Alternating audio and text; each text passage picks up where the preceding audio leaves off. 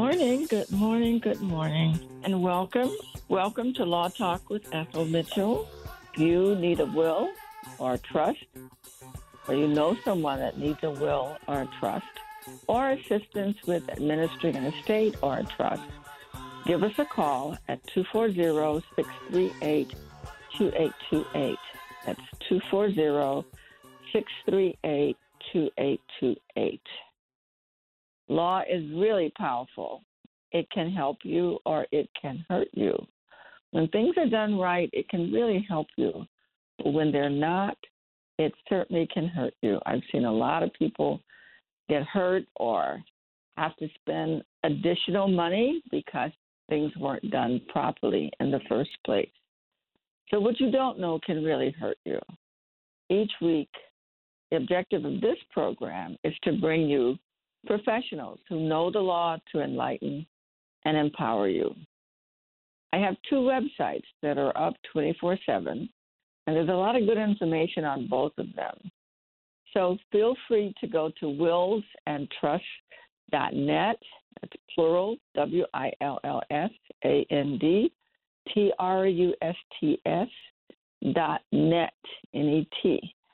There's a lot of information on that particular website about what's a will, what's a power of attorney, what's a trust. There are examples of how they're used, what they're used for, why they're needed. So please feel free to go there and get some basic, more than basic information. And of course, the website for this radio program, which has audio of many of the programs, it's, I've been on for seven years now, is called Law Talk with EthelMitchell.com. So please do go there. There's a picture of me, an old picture, but it's still me. And a lot of the programs, particularly when I've had guests, are on that website. Call me now while I'm on the air. I'm here for an hour and a half. So if you have questions about deeds, about wills, about power of attorneys, advanced medical directives, what happens to property when people die, this is the time to call 1 800 450 7876. That's 1 800 450 7876.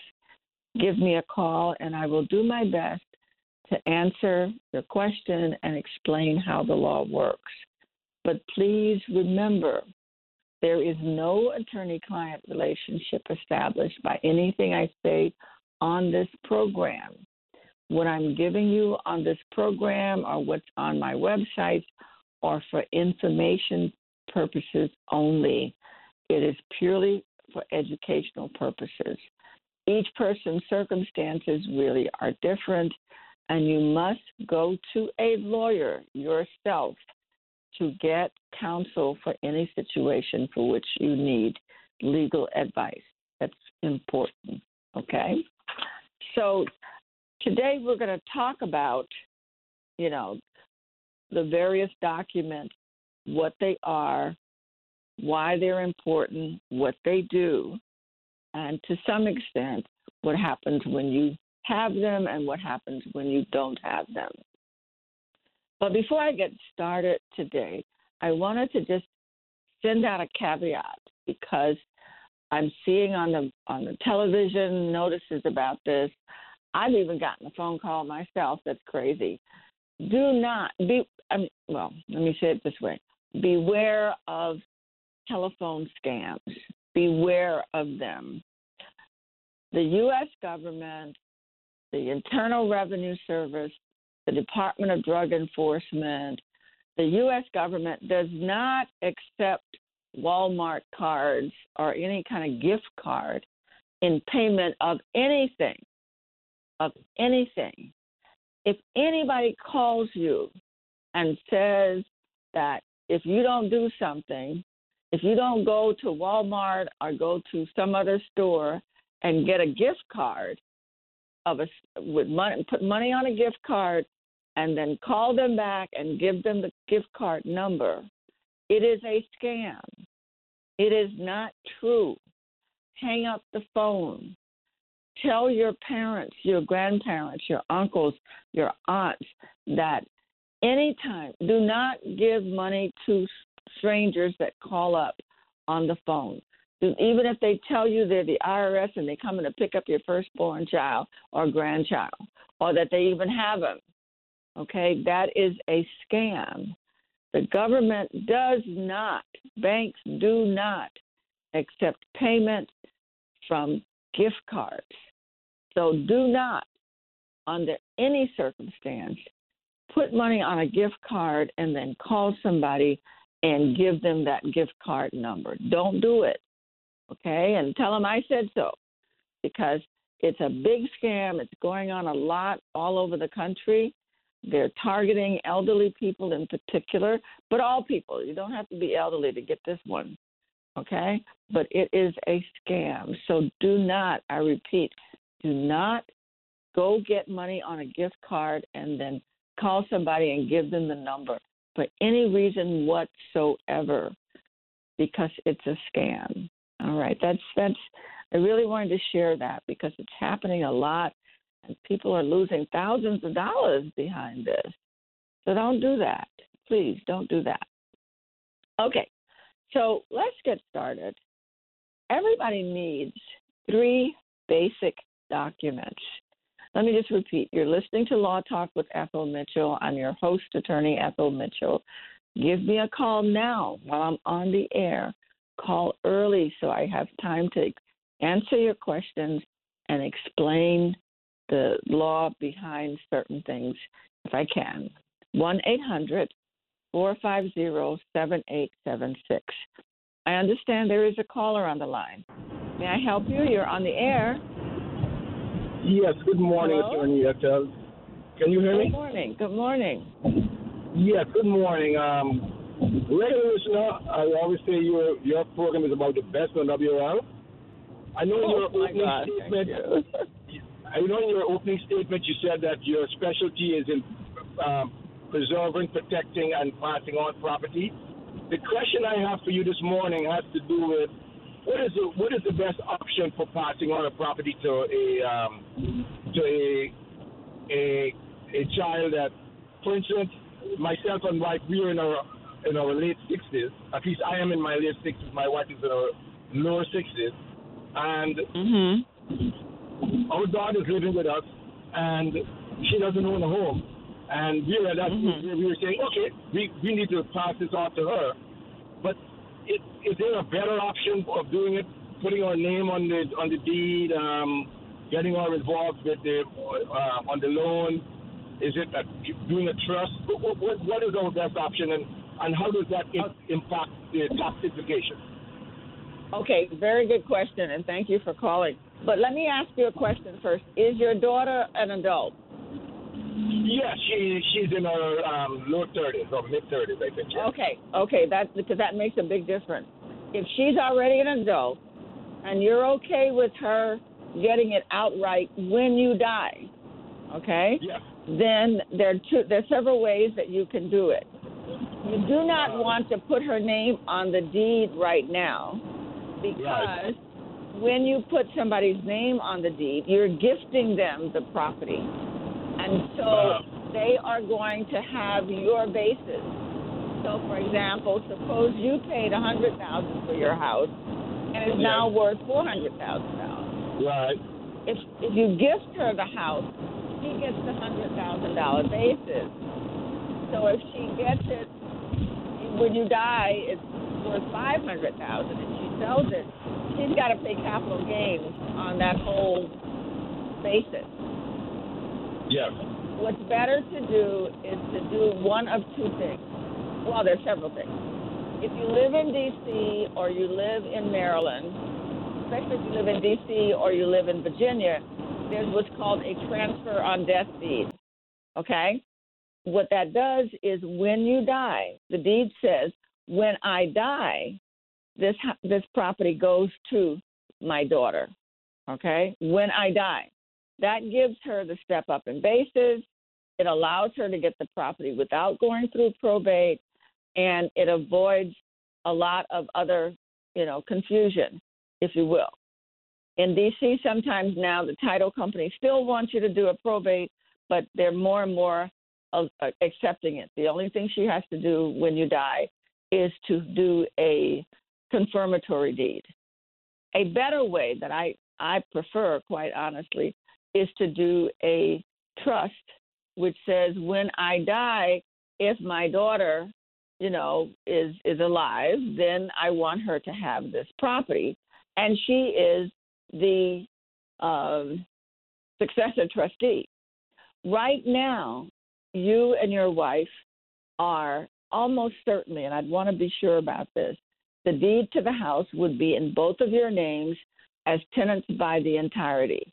You actually don't want to change that because tenancy by the entirety can only be between husband and wife or between marital parties. Okay? That gives the two of you a certain level of protection that you give up if you put somebody else's name on the deed, even if you change it into a transfer on death deed. So you want to keep the tenancy by the entirety. You really do. Instead, what you want to do is buy a trust or buy a, both of you would each have a will if you choose not to do a trust. And the will would say, when I die, if my husband is deceased or if my wife is deceased, then I give the house to my daughter. Um, tax wise, there is little difference. Okay, please understand that. There's tax tax wise, there's little difference except when you put her name on the deed. That's where the tax consequences arise. And even then, it only arises if she gets ready to sell the property. But in terms of inheritance taxes, DC doesn't have an inheritance. Well, I'm sorry, that's not true. If you have an estate of over $5 million, then DC and Maryland have uh, an inheritance tax. The Fed is 11 million. So it kind of varies. I hate I hate to keep saying that, but it really does. You have to kind of talk to a lawyer about the specifics, what your objectives are. I, as a lawyer, prefer to keep you in control of the of the property. She might grow up and marry somebody that you don't like. God forbid, she might even die before you.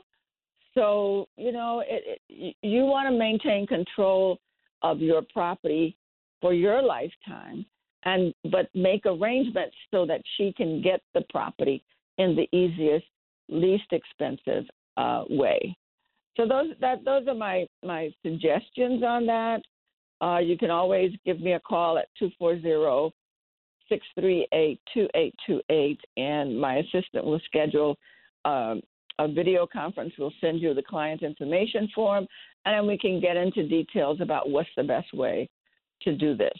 Um, we, will, we will definitely do that. But here's a two-part question. Um, uh-huh. Would putting her name on the mortgage be uh, uh, an option we also have?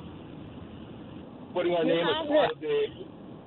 You have the option, but remember something.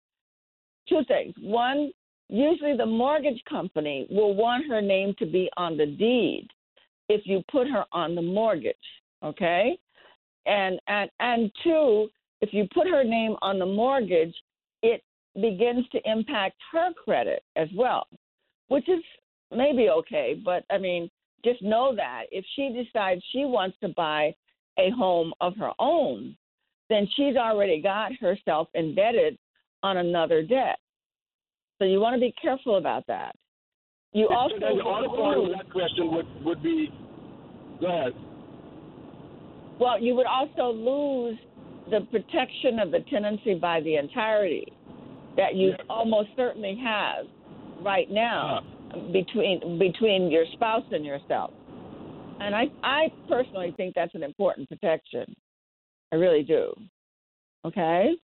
So then the other part of that question seeing that the mortgage is, is an assumable mortgage, would that also be an option for her to assume the mortgage? After you die?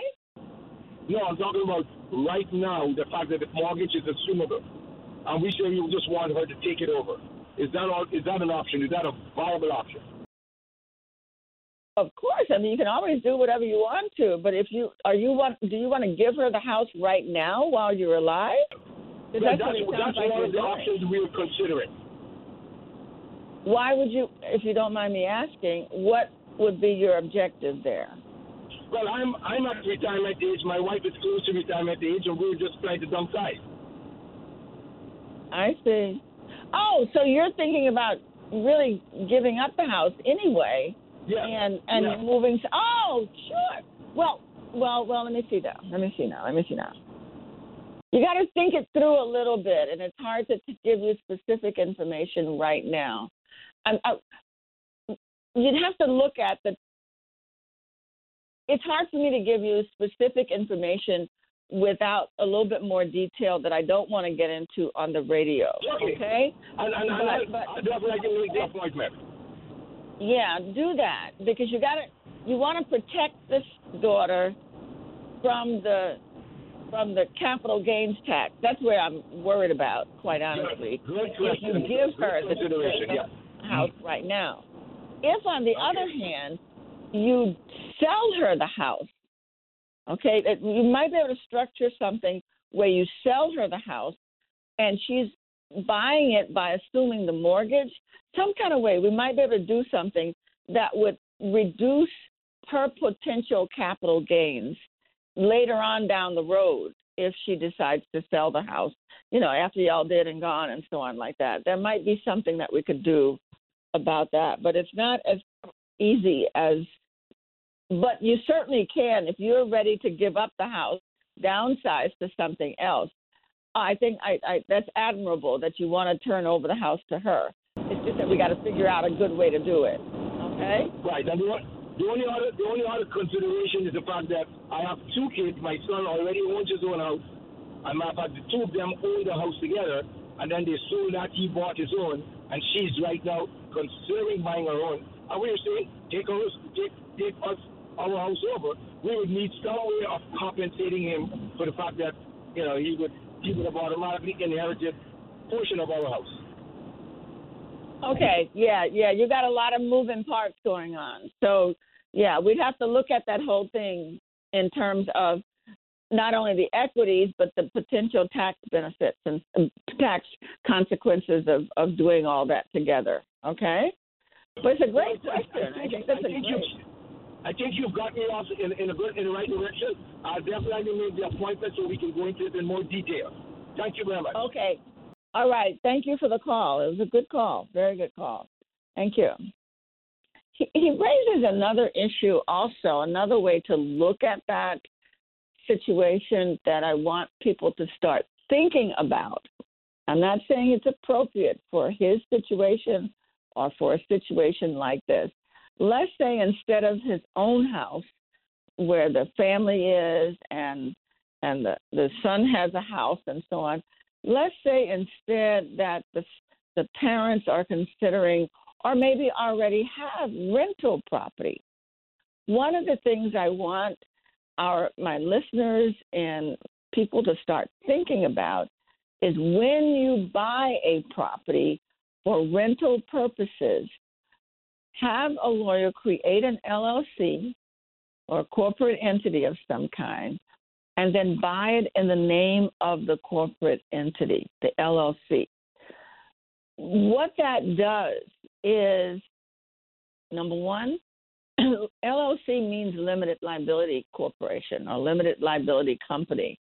And it gives you automatic protection, asset protection from any lawsuits that might arise as long as you use the corporate form and you follow the law properly rental property should really be in, or any kind of commercial property, should be in the name of the LLC or in the name of some kind of a corporate entity.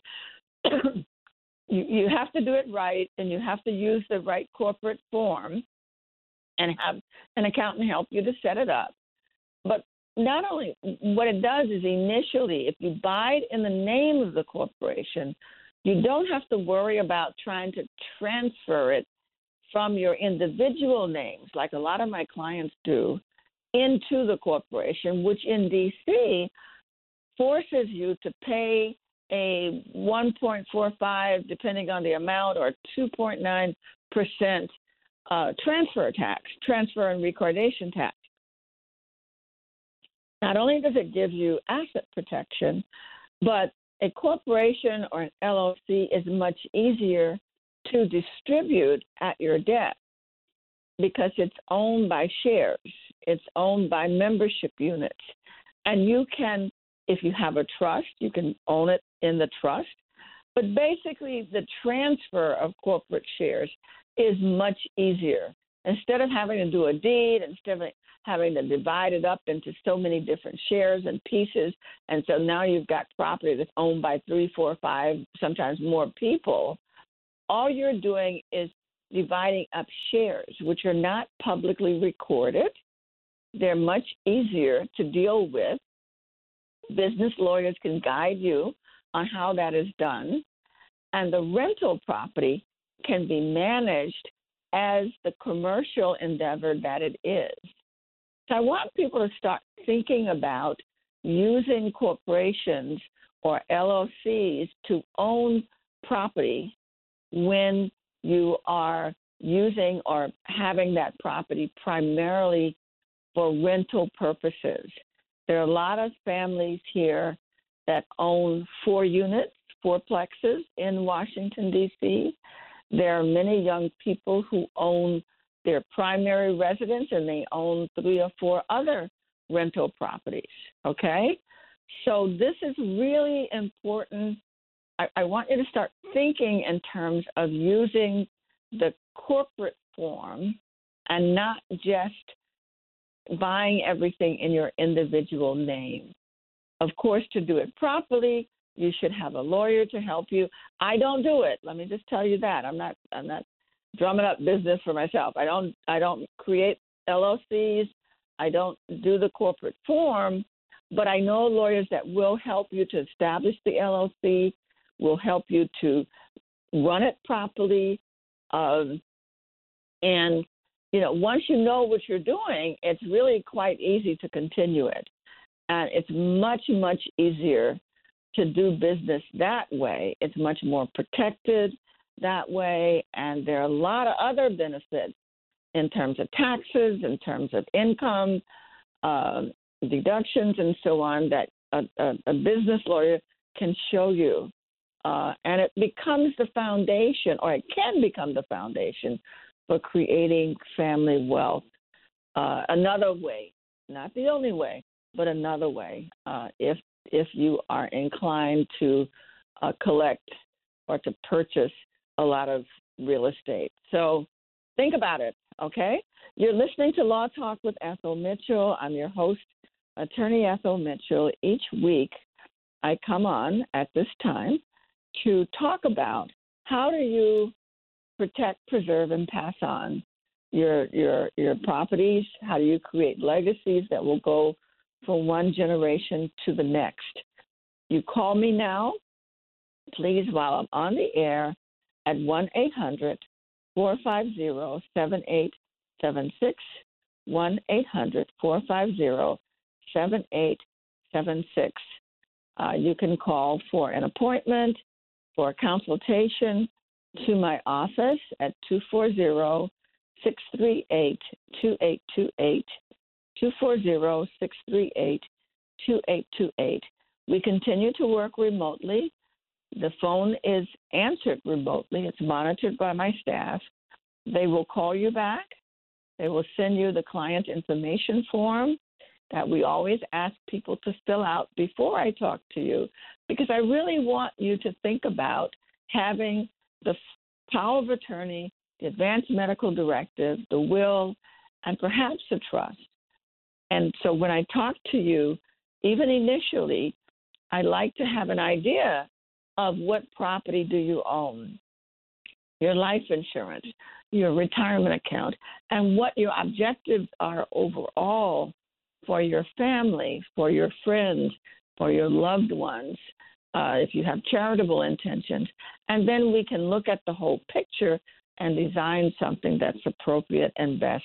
Law is really powerful, it can help you or it can hurt you. And when it comes to property, law is very clear. When it comes to property, it's very, very clear, and it's important that you follow what the law says and requires. Okay? That is really, really important. If you are an adult, there are three primary documents that you must have. Um, oh, let me give out the number one more time. While I'm here, if you have questions, call in 1 800 450 7876. 1 800 450 7876 if you have questions for me while I'm on the air. There are three primary documents that everybody needs to have that's the power of attorney, the advance medical directive, and the last will and testament. So, let me explain to you what each of those documents do and how they assist in protecting, preserving, and passing on your legacy. Your last will and testament states or should state several important things. Number one, it should name who's in charge. That person is called the executor or personal representative. I ask my clients to have at least one person and then an alternative. So if you do have another person, then you can say, This person is my first choice. And then if that person is not able to do it, then a next person. That's important, okay? Because you want you don't want any fights about who's going to be in charge. Number two, the will should provide that the person in charge does not have to post a bond. That saves money and it can make sure that that person is able to serve without any difficulty. A lot of people are wonderful, you trust them and so forth, but they can't qualify for a bond. A bond is an insurance policy, a surety bond that says if they run off with the money, the insurance company will pay it. Insurance companies don't give you that unless you have good credit. So I've had people who were named, but the uh, uh, the, the the the the will didn't say no bond, and so the court says you have to have a bond, and the company won't give them a bond, and so we're stuck. We have to get a stranger if there's no alternative, you know. So just make the will say no bond, who's in charge, and no bond even in Maryland, where they always require a bond, if the will says no bond, it's strictly a nominal bond. A nominal bond does not require a credit report. Okay? The will then will direct the distribution of your assets. It says very clearly who's to get your stuff. And it makes such a difference. I have clients who have, especially when you do not have children, when a lot of aunts and uncles raise their nieces and nephews, okay, they consider their nieces and nephews, that's just an example, as their own children. A lot of nieces and nephews take care of their aunts and uncles when they get older. And so those persons want those nieces and nephews to be their heirs. If they don't put it in writing, it will not happen. A properly drawn up will will say exactly what is to happen. If it's done and it's executed properly, it's done by a lawyer, it's executed properly, it has the attestation clause on it, um, and it's done long before the person gets sick or there's any question of their their uh, competency, it will direct the passing on of the property as that person has directed. It will withstand a fight or an argument from other people in the family that think that they should have gotten it. You know, sometimes people have children that have not been as close to them as their nieces and nephews. Sometimes people have brothers and sisters who already have stuff, or maybe they don't have such a good relationship with them. You have a right to leave your property to whoever you want. But in order to make it happen, I've had people call up and say, I want my sister to have my property. I want my brother to have my property. then you've got to have a will. You've got to have a will, okay? And you ha- have to have a properly drawn up will. It has to be witnessed properly. The person that you're naming to get your stuff should not be a witness on the will. It should have the attestation clause on it. And even with a notary, if it doesn't have those elements, it may not be acceptable to the court to pass property. So be careful. It is important and it is worth it to have a lawyer draw it up, to supervise the execution, and to make sure it says what you want it to say. Okay? That's really important. Now, you need the notary, I'm sorry, you need the original last will and testament to be available to, to whoever is the personal representative or whoever is going to receive from this will. Please either give them the original will or tell them where it is. If you insist on putting it in a safety deposit box, put their name on the box and give them a key to the box. Tell them exactly the geographical location of the bank where the safety deposit box is. A lot of times people will call me up and they say, Uncle so and so, my father told me that I had he had gone to the lawyer and done the will and he has it in a safety deposit box. And I'll say, Okay, where? And they say, Well, it's at SunTrust Bank. And I'm like, Which SunTrust Bank? They have no idea. And it's really, really hard then to find it because the banks are not going to tell you that they have a safety deposit box. They're not going to tell you if you don't know it already and your name is not on the box. I don't care how much your aunt told you, or your uncle told you, or your father or your mother told you. They will not tell you unless you are appointed as personal representative of the estate that you need a power of attorney, an advance medical directive, and a last will and testament. And I explained what are the elements of a properly drawn up will and how you do it and make sure that it can be used. A will that you can't find is not very useful. It costs a lot of money to get a copy of a will admitted to probate, and sometimes it's the court just won't accept it. Okay, so you need the original will. Years ago, lawyers used to keep wills. We used to have these great big vaults, and we would keep wills for people. Rarely is that done anymore. I've never kept wills.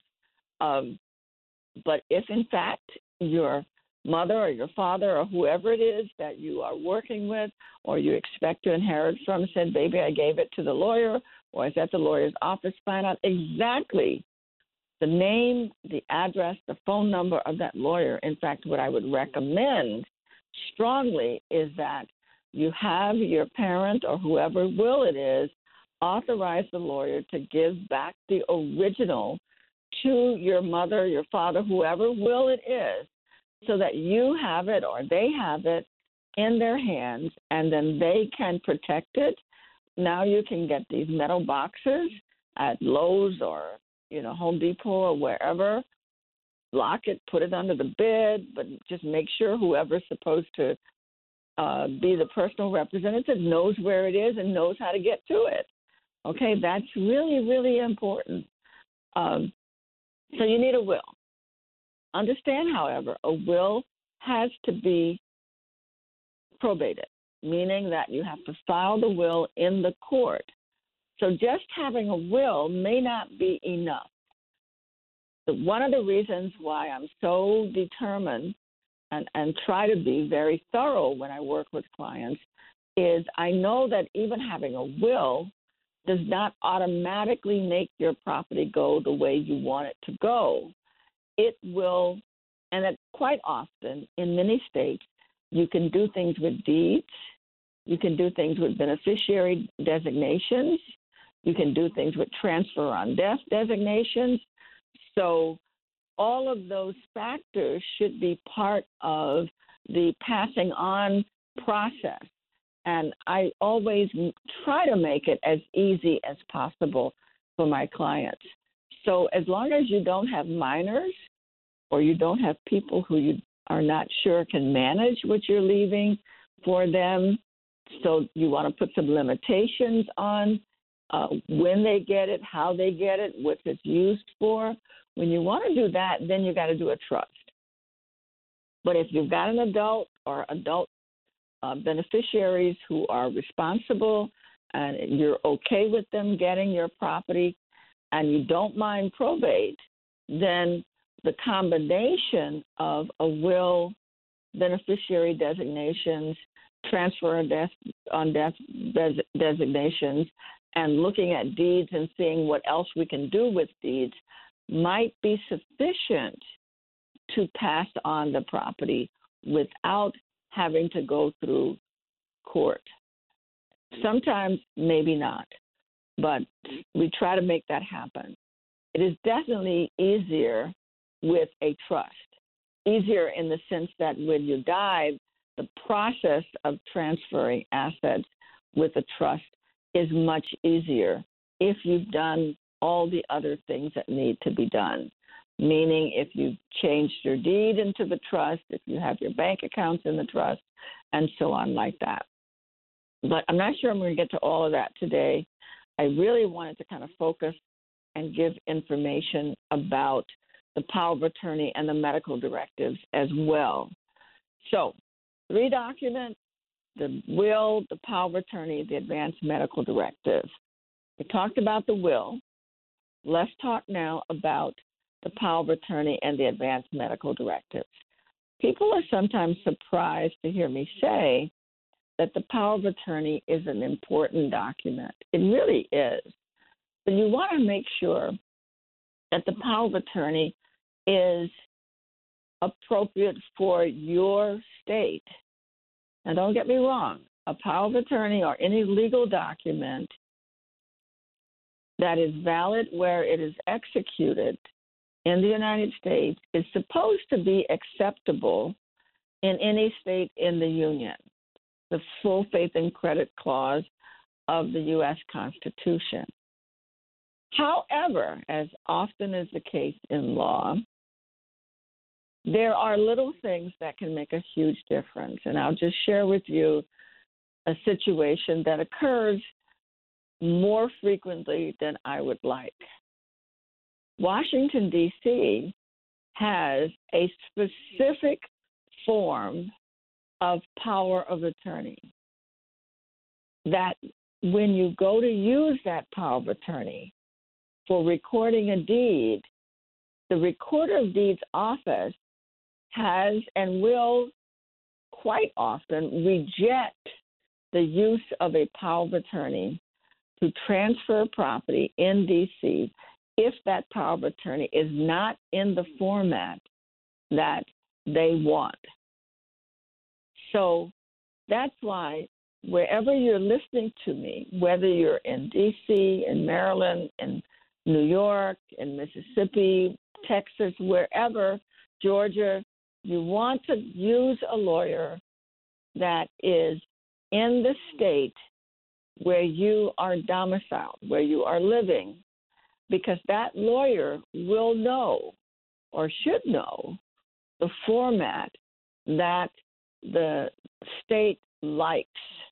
And it becomes important when, God forbid, the principal, meaning the person who's giving you the power of attorney, becomes incompetent, meaning that they are no longer able to sign another document when they are no longer able to, you know, lawyers can't fix everything. And once the person is incompetent to sign documents, you can't do a new one.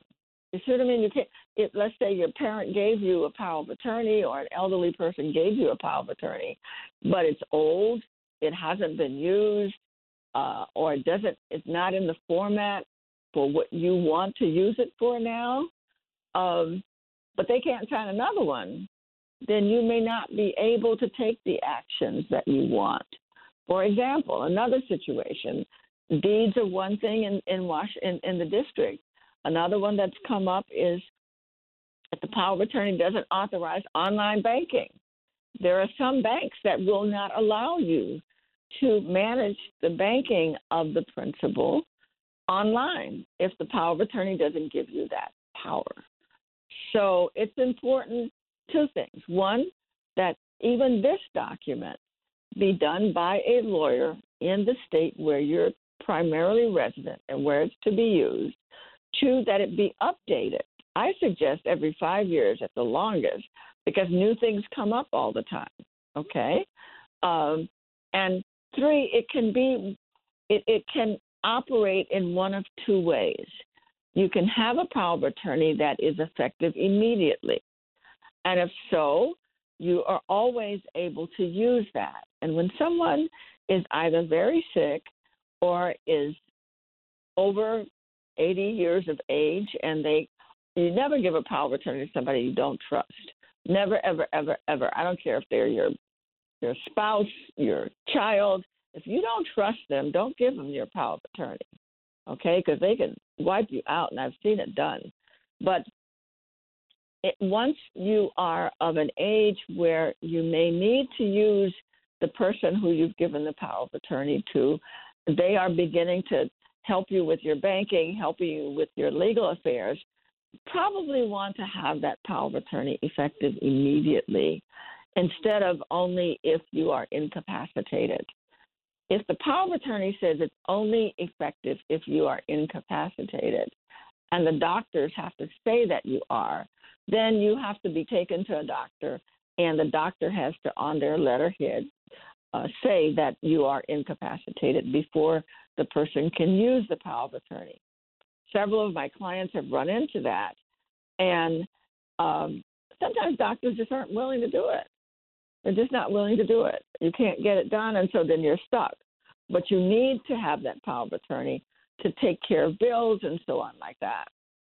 So when you're getting into that situation, like at the very beginning of signs of dementia, of the principal, if your power of attorney is what we call springing, then I strongly recommend that you change the power of attorney while they're still competent to sign a new one. Get a new one done that says it's effective immediately. Okay, that is really important because the power of attorney really helps you. The reason why the power of attorney is effective is because it authorizes you to act on behalf of the principal. There are two people involved in a power of attorney. There's the principal, that's the person who's giving the power, and the agent. So Mr. Robert Jones, my, my person, is the principal. He's the father, and he's going to empower his son, Mr. Albert Jones. Okay, Albert Jones is the the uh, agent, uh, and he authorizes him to act on his behalf in legal matters and financial matters under the power of attorney. Um, in in my own family, when my mother and father were alive, we each each gave us a power of attorney. We were a blended family. So dad had his three children and mother had her four children. They did not have children together because they didn't get married until they were in their 50s. But we blended the family, they blended the families together. And so I had prepared power of attorneys where dad's daughters would be his power of attorneys, and mother's children, me and my brother initially, would be power of attorney for mother. And what we discovered, or they discovered, because they were in Texas, I'm up here in D.C. Uh, my sister called and said one day, uh, one of Dad's children, who I consider my sister, called and said, Ethel, I'm seeing all kinds of magazines showing up at the house, and uh, you know, she was helping him with his banking, and she's noticing charges on his credit card bills and so on like that that that were out of line. And I said, well, find out what's going on. You know, you have the power of attorney. Um, you can call up and send them a, a copy of it, and they have to talk to you. And she did. And what we found out was that Daddy was looking at TV and he'd see a, a ad for um, uh, he liked to tinker. He liked to build things. He liked to you know, especially when he was younger, Daddy could sew. People don't realize that in in in you know in in our parents' generations, men were tailors. Daddy made coats and suits and and and clothing for his daughters as well as for his grandchildren, his grandson in particular. Um, so he would see something on the TV, and even though he was 80 years old at the time, he would say, "Oh, that would be good." So he would order it. And he would give these people his credit card information. And then they would use his credit card information to send him all kind of magazines and stuff like that. And all of a sudden now his credit card bill was out of line. And i said call them send when they when they ask you who you are fax the email the the the the power of attorney that daddy gave you and then you can stop it you know now of course she had to ask daddy, you know, and and he would grudgingly say yes, you know. But it was very very useful, and I had to do it myself for my mother at one point. Um, and at one point, I had to actually threaten to write a letter to the Consumer Protection Agency and to go on social media and expose a particular company for what they were doing. So the power of attorney is extremely important. When you have mortgages that you need to ask questions about, check on bills, credit cards, even sign transfer on death deeds if the if the power of attorney authorizes it when it comes to real property. Often they will require that the addresses of the property involved be included in the power of attorney.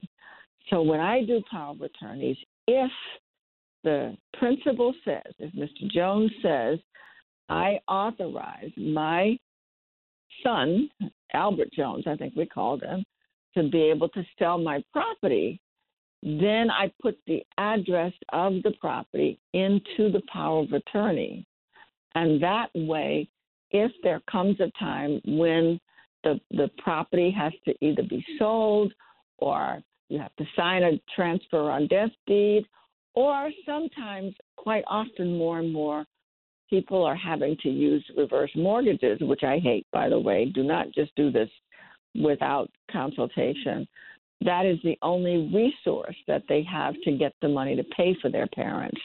Then the power of attorney needs to say that I authorize the uh, use of this power of attorney to get a reverse mortgage as well, so that the child is able to sign the papers that are needed for the daughter, I mean, the, the, the parent or the principal to get the, the reverse mortgage on the property to get the money to pay for them for their care. So the power of attorney is extremely powerful and it is important, but it's important that it be done by a lawyer in the state where you live. Do not just rely on something that you get online. Please, it may not be sufficient. I've had, especially in, in the District of Columbia, I've had the recorder of deeds refuse to accept the power of attorney that was prepared by another lawyer that did not have the right language that DC wants, um, it's really, really important. Uh, and and if the person is unable to sign another one, you're stuck. You can't get things done. Okay. So as the will, the power of attorney, and then but remember, the power of attorney dies with the person. Power of attorney has absolutely no effect once that person dies. Okay, so you can't do a transfer on death deed after the person has died. Cannot do that at all, period. Uh, and even with a power of attorney, you can't do a transfer on death deed after the person dies. They have to be alive. Even in Maryland, where you do an enhanced life estate deed, you cannot do that deed if that person is dead. Okay, so that's really, really important. But it still is a very important document. It allows you. Another instance that has come into play is uh, I remember uh, the ne- the nieces were trying to help their aunt. That's a very important relationship, niece, nephew, uh, uncle, uh, and so on, like that. That's a very, very important relationship. So, those of you who are in those relationships, I strongly recommend that you encourage your your your loved ones to have the appropriate power of attorneys, advance medical directives, and wills. Not just parents, but also aunts, uncles, nieces, and nephews, godfathers, godchildren. Please empower them and have them empower you so that you can help them if need be. Okay? But before I forget, I want I did have nieces call me one time. Their aunt had had a stroke. I remember that very well. And one thing that happens when you have a stroke, apparently, is once they start, you can have a whole bunch of mini strokes. Um, and and this was sudden, and the aunt had had a stroke. There was no power of attorney. There were no documents in place at all. The aunt actually had long-term care insurance that would have paid for her care after she got out of the hospital. Because remember, health insurance only pays for health insurance in the hospital. But after you get out, after 20 days, there's no more insurance. At that point, either you have to pay for it yourself or you have a particular kind of policy called long term care. And this lady had it, but the nieces who were trying to take care of her didn't have a power of attorney. She had never done a power of attorney. And the long term care insurance company would not accept an application. If you'd like to have a consultation with me and or to have your estate documents prepared, give me a call at my office, Wills and Trust LLC, at 240-638-2828. 240-638-2828. Just before the break, I and, and throughout the program today, I've been talking about the three primary documents that everyone needs to have: the will, the power of attorney, and I'm just about to get to the advanced medical directive. I'm going to have to rush through that, uh, but I think it's important that you understand the medical directives. It is more comprehensive than the five wishes.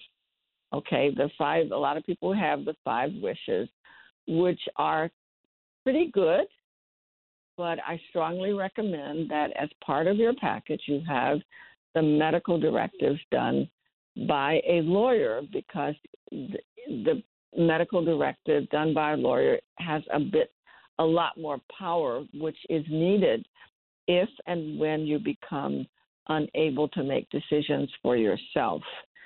A properly drawn up advanced medical directive authorizes specifically doctors and medical staff to talk to your agent. Remember, with a power of attorney, there's the principal, the person that gives the power, and the agent. Uh, I understand there's a caller on the line. Uh, good morning, you're on the air. Hello? Hello, can you hear me? Yes. Hello? I can hear you. Yes, I can hear I'm you. calling about home title transfer. When, when the parents pass and leave the house, the house is still living how long do you, do you, I mean, do you have to transfer the house back to your name immediately, or can you wait? Wait, I, I, I didn't get the first part of your, pro- let me uh, explain, my- your my- question. Let me explain. My parents passed, and they left the house to five of us. The house is still in my parents' name. When is it Oh, you to want- transferred into my name or my siblings? You definitely want to do that as soon as possible because you can't do anything with that house until the the deed to the house is put into your name. When they left the house, did they leave it in a will? Yes, they left in the will to the five remaining siblings. Yes. Okay, so you've got to go to court. You've got to file that will in probate. Have somebody in the will, uh, whoever was named as a personal representative, be appointed as personal representative by the court. Go through the publication period, and then the personal representative does a deed from the estate of your parents to the five of you. That deed is recorded, and then it's in your five names. and then you can do with it what you want. Until that's done, you can't do anything with that property. Okay, do I, I That's put the title on all? Do I put the title on all five names? Whatever in the same deed, you put all five names on it. The Okay. same deed, one deed with five names. You follow what the will says. If the will said to all five people, then once you're named as personal representative, there's what's called a special personal representative deed that says from the estate of and the name of the last person who died or whoever's name the property is in to the names of the persons who the will said it go it went to. That Okay. deed is then recorded, okay? And then the five of you will own it and you can do what you want to with it at that point. But that has Okay. got to be done. Will there be a penalty for doing this late? I mean, their parents been dead ten years, and the property still been in my parents' name. Will there be any kind of penalty or something for being late? Is this in DC? Yes. the what is going to happen it's not a penalty exactly but what the court will do is make it what we call a supervised administration because it's been so long okay? And all that means is an audit you have to file more paper you have to file an actual accounting and an auditor has to approve it. Although there is another document that if you can get each of the five people involved to do what we call a waiver of of of uh, the accounting uh, Mhm. that you still have to wait the six months. But if everybody signs that waiver, then it doesn't have to go through what can be a very long process because they're short staffed at the court. Okay. Um, um, but yeah, you, you really want to do that and get started on it soon because if one of you dies, then you got another probate you've got to go through. Seriously. Oh, But, okay, so we but have to really and court. truly, yeah, you really want to do you want to do that quickly. You need the death certificate. You need everybody's name and address and, and all like that. But it's yes, you have to get it out of the name of a deceased person into the name of those who are surviving. And thank God there's a will. Okay. But you got to do it quick, okay? Okay. All right. So give me a call. Very good Okay. question. Thank you for calling in. Okay. Right. Thank you. All right. Bye bye. Um, you're listening to Law Talk with Ethel Mitchell. Each week I come on to talk about these things, to answer questions, because it's so very important that you know these things, you understand them, and you get it done. Okay? Just do it. It may take a little time, it may cost a little money, but God knows it's worth it. It really is. I've got people selling houses for eight hundred and nine hundred thousand dollars you know, and you can't do nothing with a house that's in a deceased person's name. You know, whatever you want to do with it. Uh, but you've got to use the law to empower yourself. And thank God in that man's case, at least his parents left a will, you know, so there's no fighting and squabbling. At least there'll be less, shall we say, hopefully. So give me a call, 240 638 2828. 240 638 2828. When there is a probate involved, we send you a different form. It's called a probate information form because we need to know at that point about the deceased person, you know, when they died, where they died, how old they were, and then all the heirs. And then we need a copy of the will. We'll need the original will. We'll need the death certificate and you know then we can prepare the documents to at least get the petition started. They have to be signed by the person who's named as the personal representative. Um, and then i in dc i physically take them down to the court to the lockbox instead of mailing them. Um, and they're moving much more quickly. They're working really really hard down there. So the court and the legal department is working and moving things much faster. All the courts in this area, they're moving much faster, even though they may not still be open, but they are getting things done. They're doing a great job. They really are. So give me a call at 240 638 2828. 240 638 2828. And I'll be glad to work with you either to assist you in getting the administration of someone's will done, getting title. If you have a house that is in the name of a deceased person, make get done use the law to get it out of the name of the deceased person into the persons that should own it now. That is important. You've got to do that before you can do anything with that property. That is and the sooner you do it the better. Because let's say the man who called just now five brothers and sisters if either one of those brothers and sisters die then you got to open an estate of that deceased person. That estate has to be probated, and the share of that deceased person, although it will go into the name of the estate, that one fifth interest now has to be probated in a separate probate, and those heirs have to be put on the on the deed, okay, uh, before you can sell it or do anything else with it as well. So I encourage you Number one, make sure that you have your own will, your power of attorney, your advanced medical directive. If all brothers and sisters are on the deed, make sure all of them have their will, power of attorney, and advanced medical directive. Okay, this is really important stuff.